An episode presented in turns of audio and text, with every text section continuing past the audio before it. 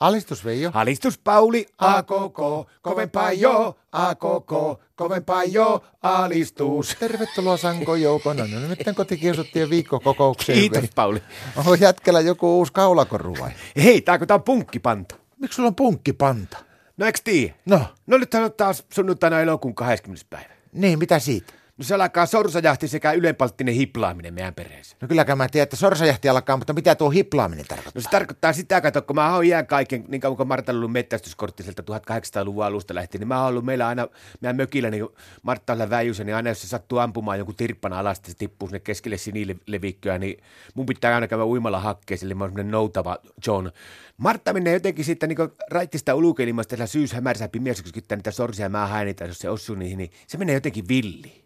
Mitä se No se tarkoittaa? tarkoittaa sitä aina, että se on tehnyt kauhean tekosyyn nyt monena syksynä sitä, kun punkit on lisääntynyt. Että heti kun tullaan sitä iltalennolta pois ja mennään kotia, niin se komentaa mut heti pakottaa riisuu sinne etteensä, se on aivan alasti. Ja sitten alkaa tutkin kaikkia nivustaipeita niillä punkkipiheillä ja sitten se erityisen pitkään viihtyy aina tuolla meikäläisen nivustaipeissa ja genitaalialueella, vaikka mä sanon, että ei siellä ole punkkeja. No eikä ole kertaakaan ollut sitten punkkeja. No ei, mutta se haluaa nysvätä niiden pinsettien kanssa mun jumalallisella vartalolla sitten koko illan.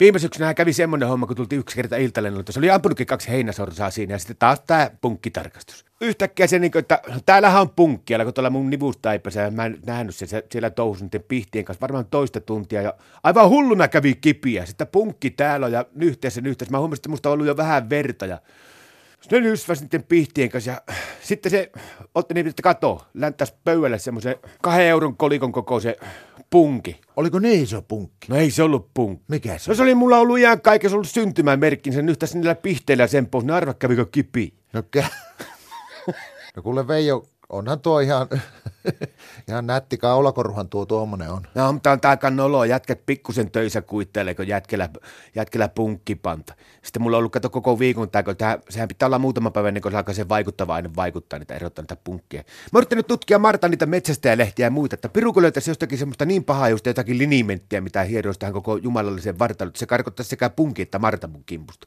Hei, nyt mä keksin. No, Kuule, kokeilepa semmoista, että vetäisit itseäsi jollakin, vaikka sanotaan, että kultasuolalla tai voilla, niin koko kehos vetäisit semmoiseen rasvaan.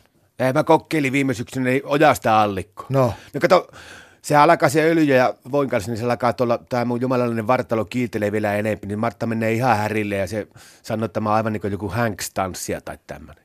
Ja niitä mua vistottaa aina sitten se homma silloin illalla, sitten kun se on saanut tarpeeksi syynättyä me- mua ja tongittua, niin vähän niin kuin se kääntää kylykiä ja pistää nukkuun, niin se kutsuu mua aivan älyttävällä nimellä. Millä nimellä? niin Veijo Kultainen noutajani.